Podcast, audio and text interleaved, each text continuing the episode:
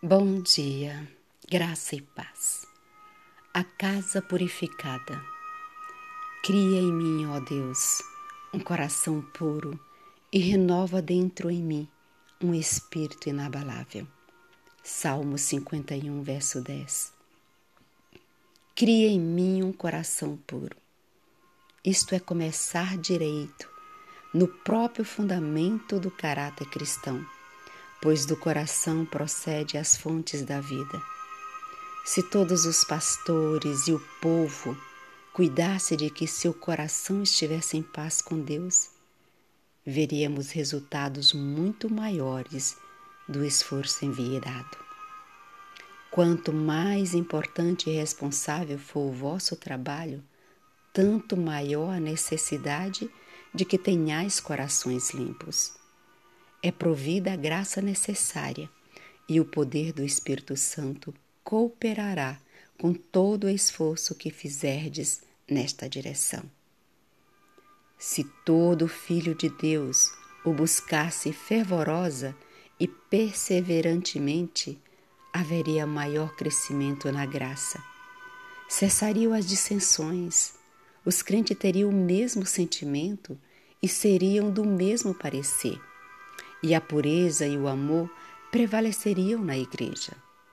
Somos transformados pela contemplação. Quanto mais contemplardes o caráter de Cristo, mais vos assemelhareis à sua imagem. Vinde a Jesus assim como sois, e ele vos receberá, e vos porá nos lábios um novo cântico, isto é, um louvor a Deus.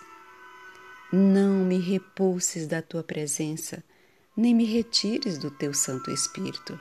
Salmo 51, verso 11. O arrependimento, assim como o perdão, é dom de Deus por meio de Cristo.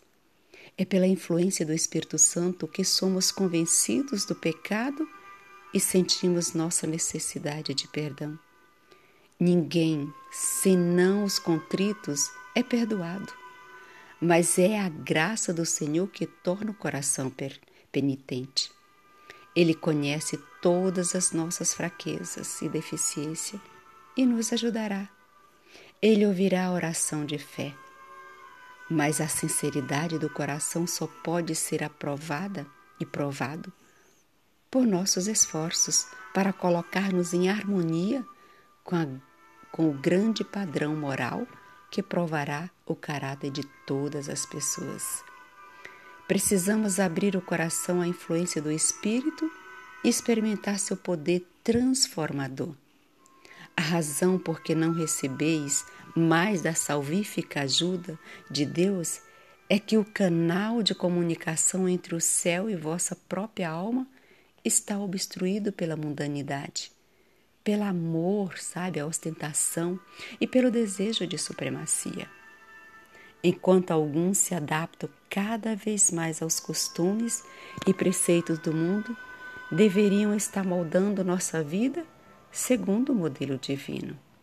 E o nosso Deus, que guarda o conserto, nos restituirá as alegrias de sua salvação e nos susterá com seu espírito voluntário. Amém.